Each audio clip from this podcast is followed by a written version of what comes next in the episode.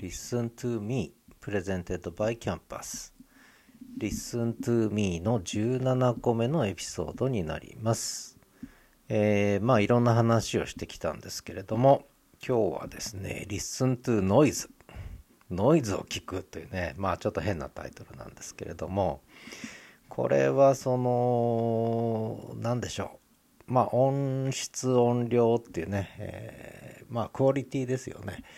これ結構大事なことだとは思ってるんですけれども、えー実はですねちょっとある番組のエピソードを聞いてたらあなるほどなと思ったことがあったのででこのタイトル思いついたんですけどあのこれは何でしょう？まあ私今年もうすぐあと一月ちょっとで、え還暦を迎えるんですけれどもまあ60代に入るわけですね。で昔のラジオって昔のラジオってって変な話ですけど昔のラジオっていうのは音質悪かったんですよ。もっと言うとノイズがないとラジオっぽくないんですね。私の耳にはね。そのあの綺麗すぎるとなんかねラジオ聴いてる気にならないっていうね。感覚がどうもあるなとずっと思ってたんですよね。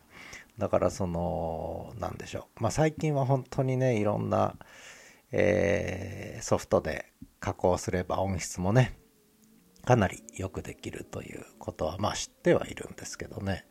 どうもそこまでのこだわりにならない自分がいるわけね。でなんでだろうとなんでだろうなんでだろうって考えてたんですけれども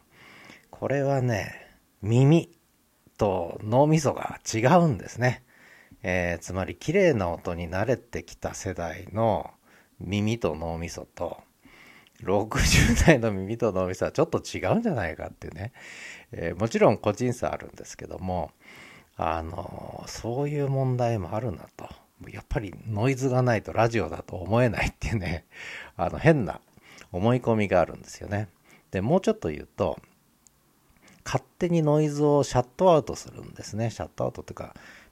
耳というより脳みそですよね。脳がノイズをちゃんとこう切り捨ててくれるんですね。あのノイズを聞かないように声だけに集中して聞く脳みそにもうなっちゃってるんですねこれね。でそれは何でかっていうと要するにノイズのある音源ばっかりばっかりってこともないけども、えーまあある意味ラジオってはノイズがあるのが当たり前だったからそのいかにこう頭の中で耳でノイズを消して聞くかっていうね、えーことにやっぱり慣れちゃってんのね。でこれ脳科学の観点から言ってもね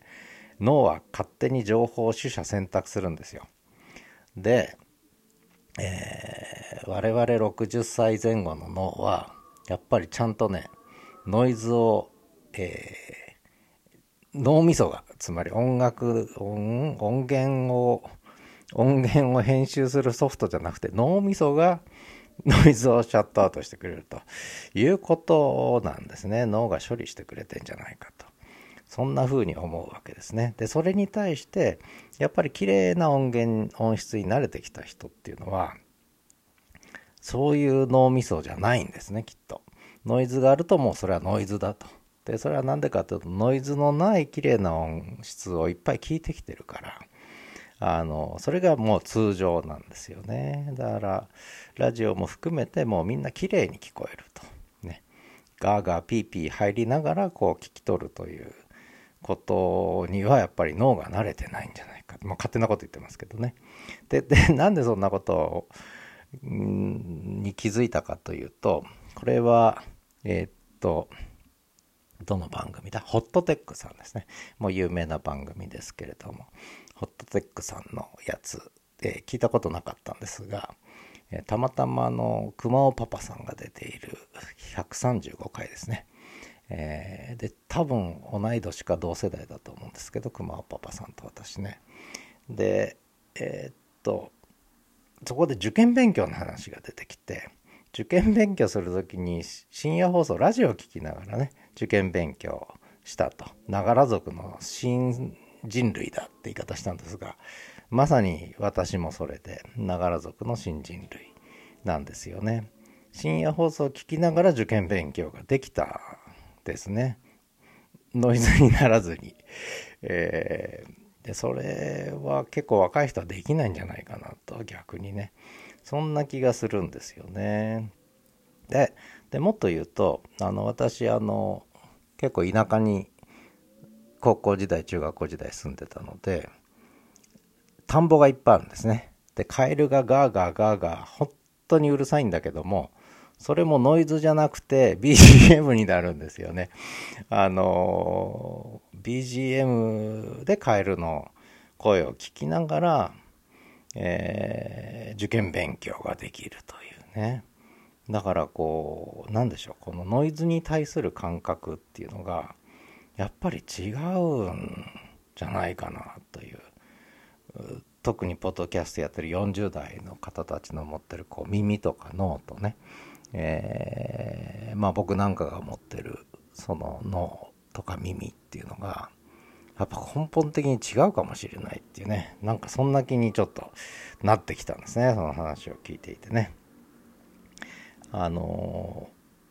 ー、まあそんなことです。でちょっとまあこれ Listen to me なのであの脳みその話にしますけれども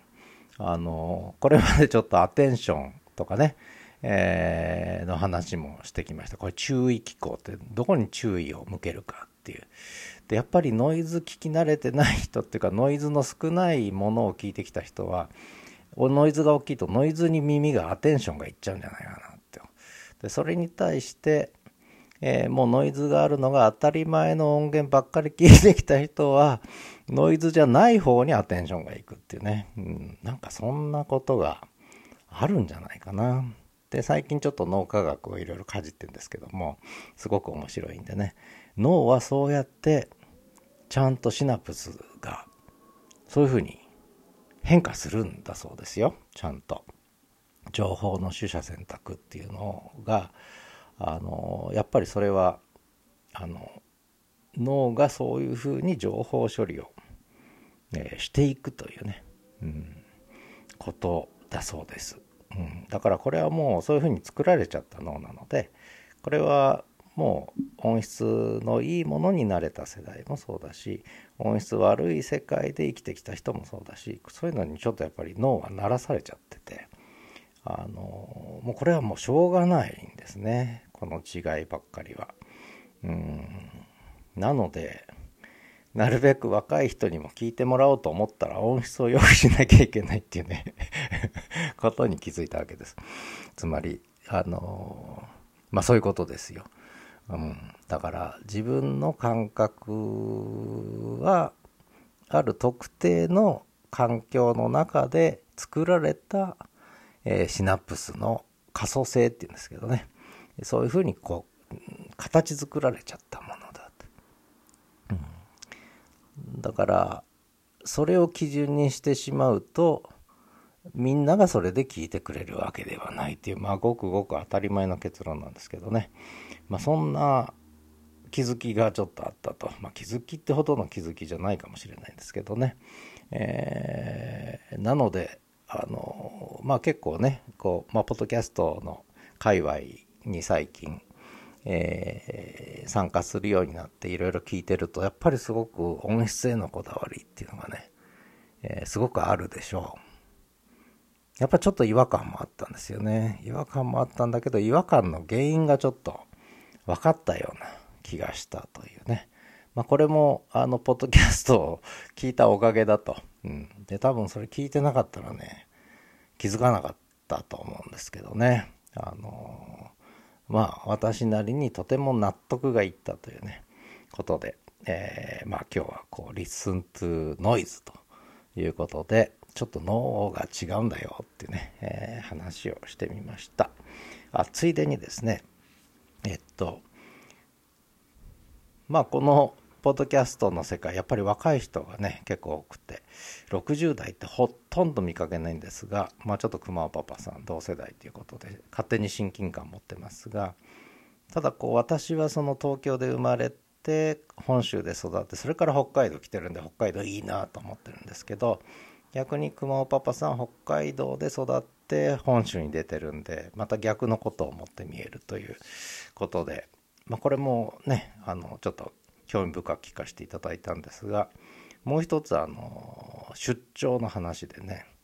45都道府県にも行ったという話で私それで数えてみました。僕の僕どんだけ行ったかなと思ったら結構行ってました。やっぱ60になると私も出張そこそこ多かったんですけど60になるとそこそこ行ってるなと。44都道府県行ってましたね、えー、行ってないのが鳥取秋田山形。ね鳥取と秋田山形は行ったことないですね。これどうしましょう。死ぬまでに行った方がいいのか。もう今更行く気ないけど秋田山形は行ってみたいな。鳥取砂丘も見てみたいなって気持ちはなくはない。けどまあね都道府県っていうのもまあたまたま作られた行政の境界線なのでまあ